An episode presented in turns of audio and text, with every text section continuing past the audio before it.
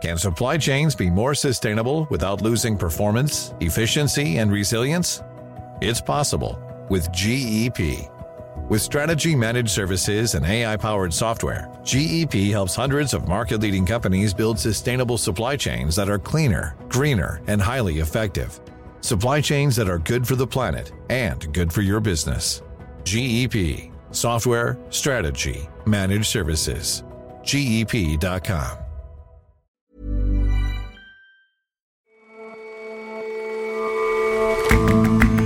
Hello and welcome to The Intelligence on Economist Radio. I'm your host, Jason Palmer. Every weekday, we provide a fresh perspective on the events shaping your world.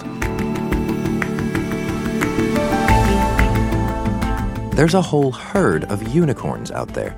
That is, startups that are valued at a billion dollars. Many are stampeding into stock markets, hoping to be the next Google or Facebook. But there's a problem. Lots of unicorns' business models look shaky. And there's a battle going on in China and increasingly beyond. Two cities are vying to be known as the spiritual home of Hot Pot, a hands on dish cropping up in more and more of the world's restaurants.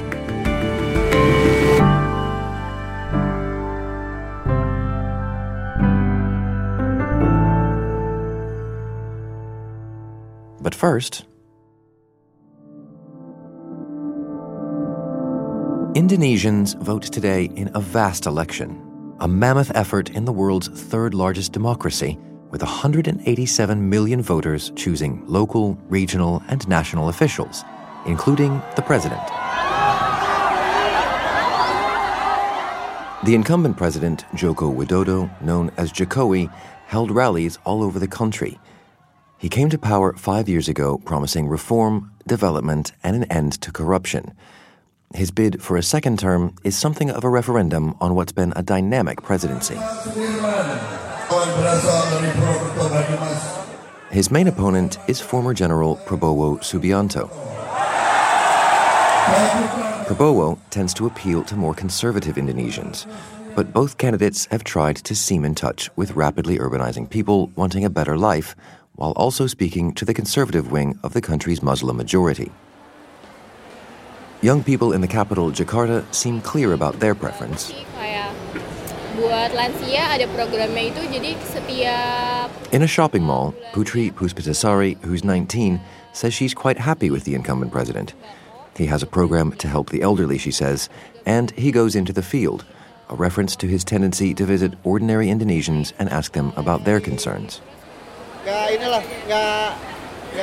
And Briegel Bagenda, who's 33, says Jokowi's opponent, the former general, reminds him more of autocratic leaders from Indonesia's repressive past, and that he'd be a step backwards.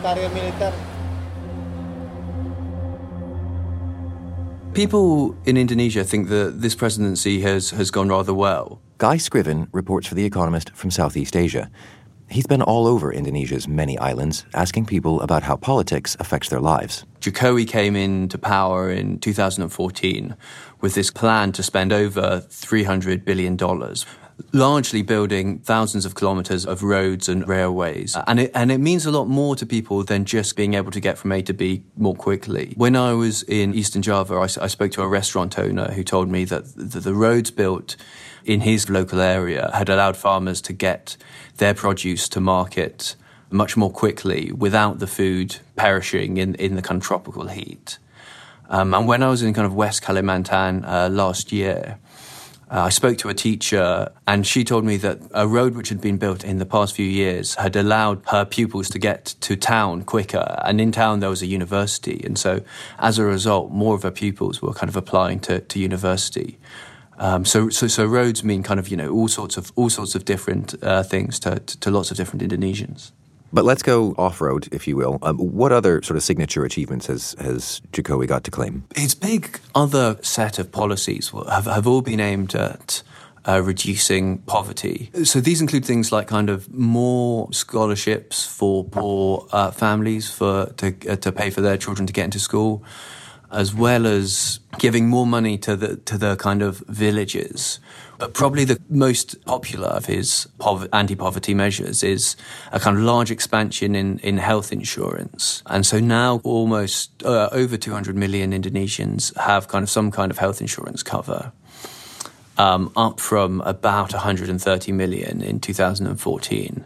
Right, and and with a, a raft of kind of people pleasing accomplishments like that, he must be he must be doing pretty well in the poll. Uh, absolutely, yeah. His approval ratings are very high, and, and, and always have been throughout his presidency. And and in the in the polls, he's um, twenty percentage points uh, on average, kind of ahead of his uh, opponent.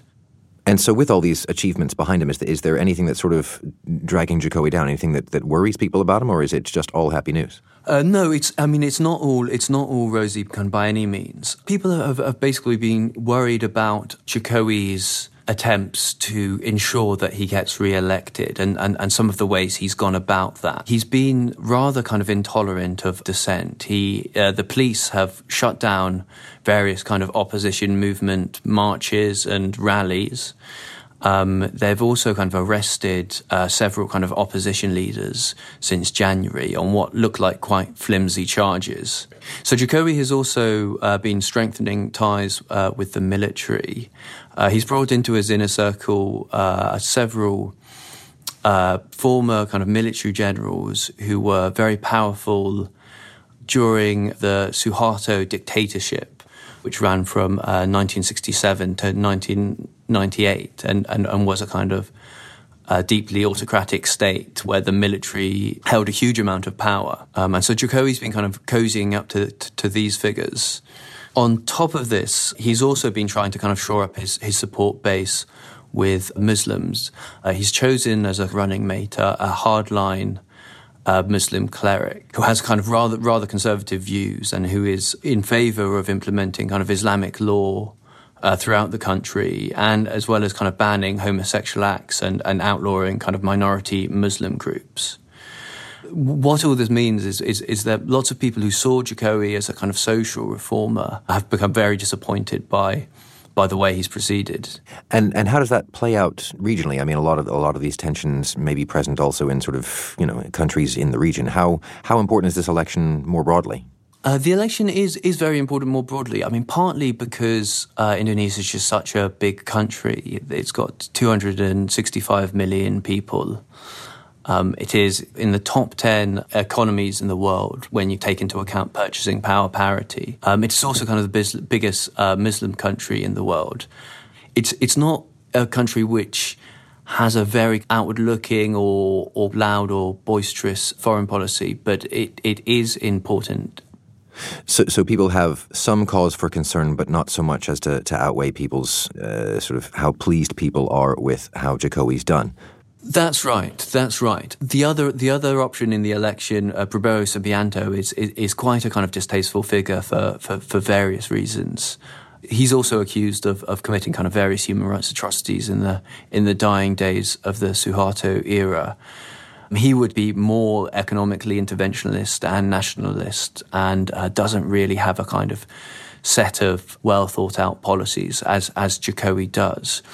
So the uh, the argument kind of for Jokowi, you know, despite all the all the negative things that he's been doing, has is really that you know he is a better choice than Prabowo, and also that uh, his pro poor policies and his kind of infrastructure spending really seem to be working well. And, and, so voters are, are heading to the polls, have headed to the polls today. How long until we, we know the outcome, and, and what's the what's the feeling been like? So Indonesians are, are they quite excited to vote. Uh, they've only had democracy really for the last kind of twenty years or so, and they they they see it as a, as a they're very proud to kind of be able to go and, and cast their ballot, and are very excited about doing so. The election commission should release their kind of initial estimates tomorrow and and that should give us a good sense of, of, of who's won the presidential and, and, and hopefully as well um, how the kind of political parties have done in the in the legislative election. Well, in the meantime, enjoy the atmosphere of people uh, enjoying their democracy, and uh, and we'll talk to you soon. Thanks, Guy. Thanks, Jason.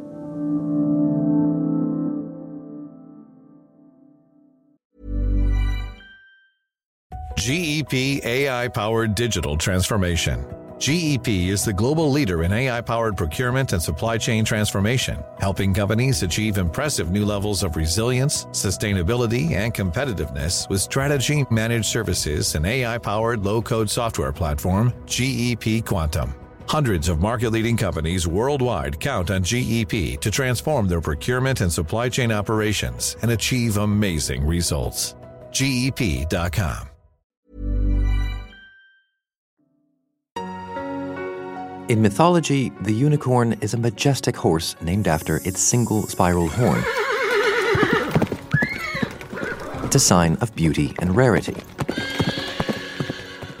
So you can see why the tech sector, where engineers and designers produce the magic of the modern age, have co opted the beast as a symbol of achievement. Unicorns are privately held startups valued at more than a billion dollars.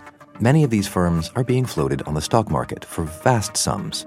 Uber will undertake an initial public offering or IPO in May, and its ride hailing rival Lyft has already done so. Airbnb and WeWork could follow, while in China, an IPO wave that began last year rumbles on. So these companies uh, seem to have everything. Uh, they have cool brands, uh, cool bosses, and millions of users. Ludwig Siegele is The Economist's US technology editor, based in San Francisco even though they, they're pretty cool, it's not clear whether they're good businesses. Uh, they've grown fast, uh, they're considered very valuable, but it's not sure whether they can actually make money in the foreseeable future in many cases. So the way this works with unicorns is that that they gobble up huge amounts of capital. We're talking billions here. For instance, Uber, the ride-hailing company, which will go public in early May, has raised uh, 24 billion dollars over its 10-year existence, and so they use this money to actually build their markets. They create their markets. This seems to be all very good for consumers or drivers of cars for that matter, because in a way they, they all get subsidized from from this capital that that's being poured in, in, into unicorns. But building markets and subsidizing rides and subsidizing drivers and all of this, that kind of thing leads to extraordinary losses, right?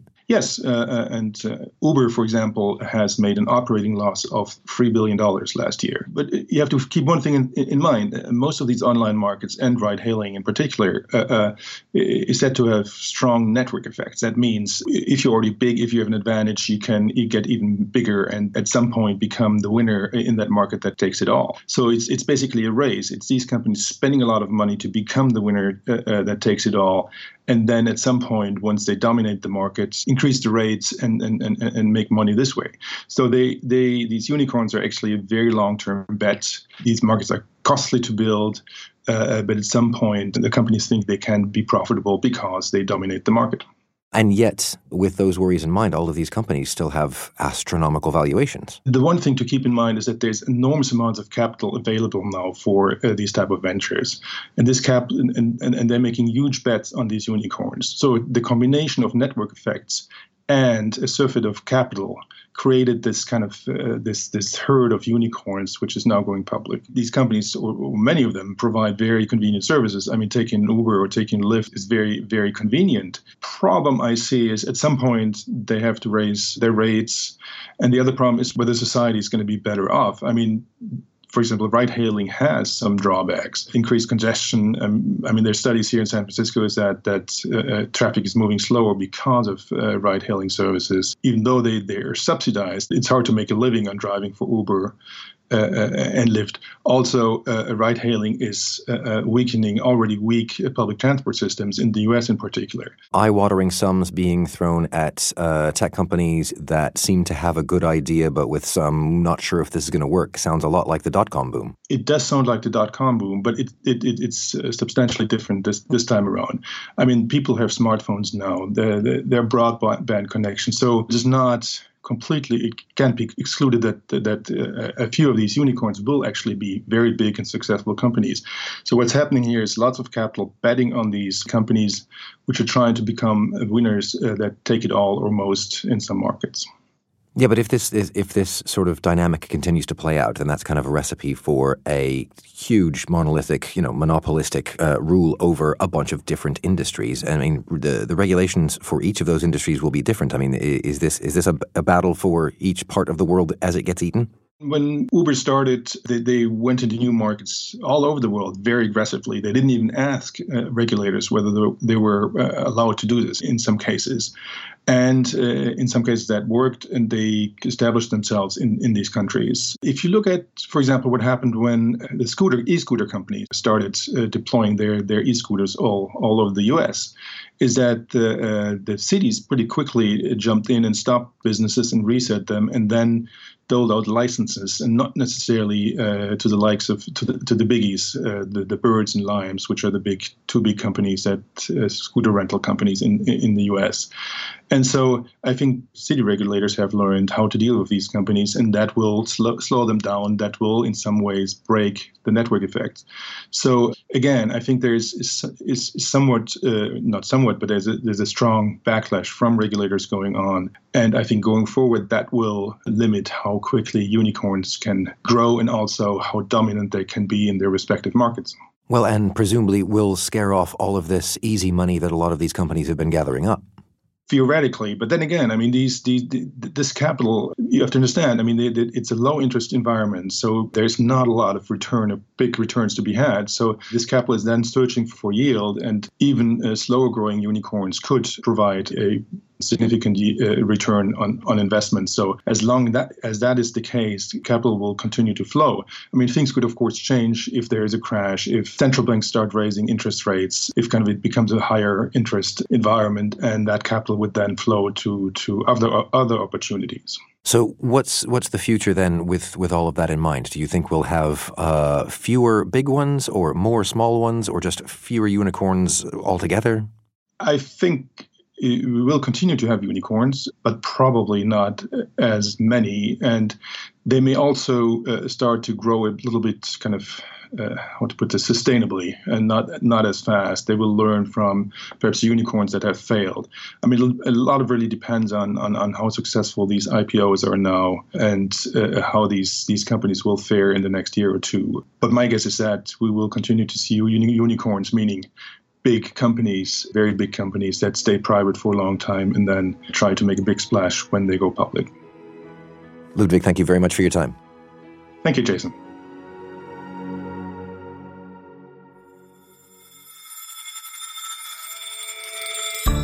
Over on Money Talks, our business and finance podcast, my colleague Anne McElvoy has been speaking to Brian Moynihan, the chief executive of the Bank of America. There's been much talk recently of how much Mr. Moynihan gets paid.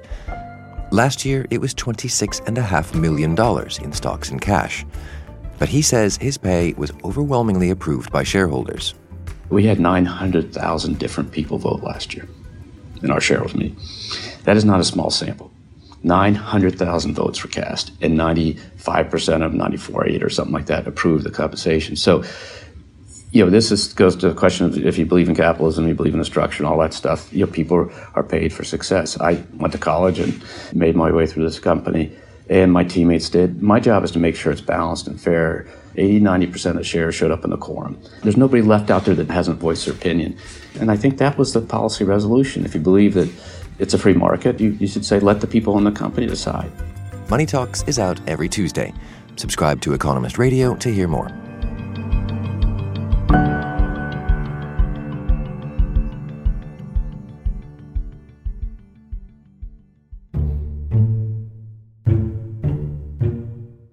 James Miles is our China editor. He's been thinking about a dish that's appearing on more menus in China and all over the world.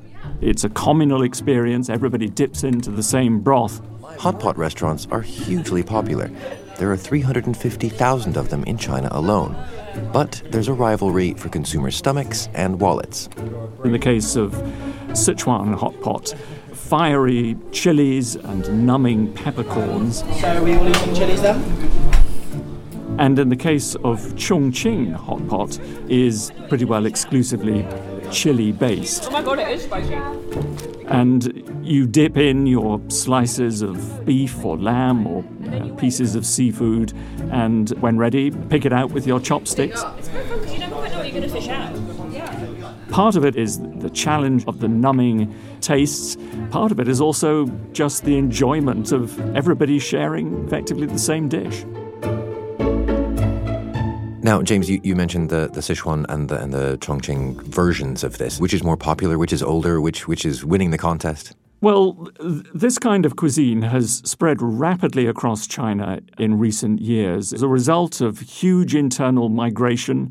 We've seen tens of millions of people moving around the country from these regions and bringing with them their cuisine. Chengdu and Chongqing now have a, have a bitter rivalry. Chongqing has its own museum. Chengdu recently sold a plot of land to a developer, and one of the conditions of the sale was that the developer must build a hot pot museum there. So we're going to have a rivalry of two museums. And and how did the, the hot pot tradition get started? Well, that, uh, again, is a question that involves regional rivalries. Every part of China likes to have its own story of how its cuisine developed, and mixed into these stories are tales that emphasize what people like to regard as positive uh, traits of, of, of, people living in those areas. So the people of Chongqing, with their proud revolutionary history, like to emphasize how it was ordinary people who used offcuts of, of meat and disguised that by devising these chili dishes. Others have different kinds of hot pots, and those have various histories as well, some emphasizing imperial links, a story uh, from another about how pieces of meat were boiled in the helmets of soldiers, so emphasizing the martial background of that particular area. And so all sorts of hot pot traditions across China, but it's Sichuan's that has really conquered the country. How do you mean? You have tens of thousands of these kind of restaurants across the country now, hugely popular among young people, particularly those who like to join their friends, have a meal that they feel is shared. About a third of hot potters are said to be aged between 25 and 30. Among these restaurants are Haidilao, which is based in Sichuan, but with outlets across the country, that offers an extraordinary range of services in addition to the food itself. While you wait, you can get manicures and enjoy board games and, and free snacks. Well, and, and that that popularity stretches clearly beyond China as well. I mean, I, have I've had Chinese hot pot. I love Sichuan hot pot here in London. Well, indeed, and Haidilao uh, is now embarked on, on a global expansion. Last year, it listed on the Hong Kong Stock Exchange, raised nearly a billion US dollars in its IPO, and it is opening restaurants in, in Europe now. They are hoping that the experience in China, where uh, many areas have far milder cuisine than Sichuan, but where these Sichuan hot pots have really taken off, this will provide the model for a global expansion that, that will uh, not only set on fire Western tastes, but also perhaps boost China's soft power with, with, with, with, with a culinary expansion. Uncultured or not, I'm going to continue eating it. Shall we get some sometime soon? Uh, well, absolutely. I mean, I, am extremely excited by the impending takeoff of, of this kind of cuisine in London and really looking forward to it. James, thanks very much. Thank you.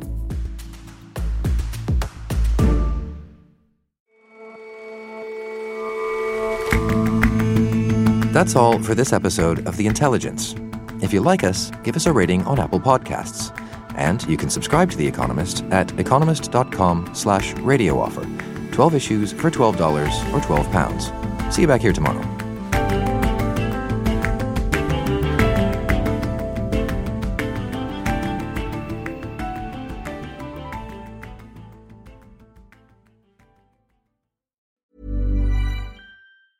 Hi, this is Matt and Sean from Two Black Guys with Good Credit. If you own or operate a business, whether it's a local operation or a global corporation, partnering with Bank of America could be your smartest move. By teaming with Bank of America, you'll enjoy exclusive digital tools, award winning insights, and business solutions so powerful you'll make every move matter. Position your business to capitalize on opportunity in a moment's notice. Visit bankofamerica.com slash banking for business to learn more. What would you like the power to do? Bank of America, N.A., copyright 2024.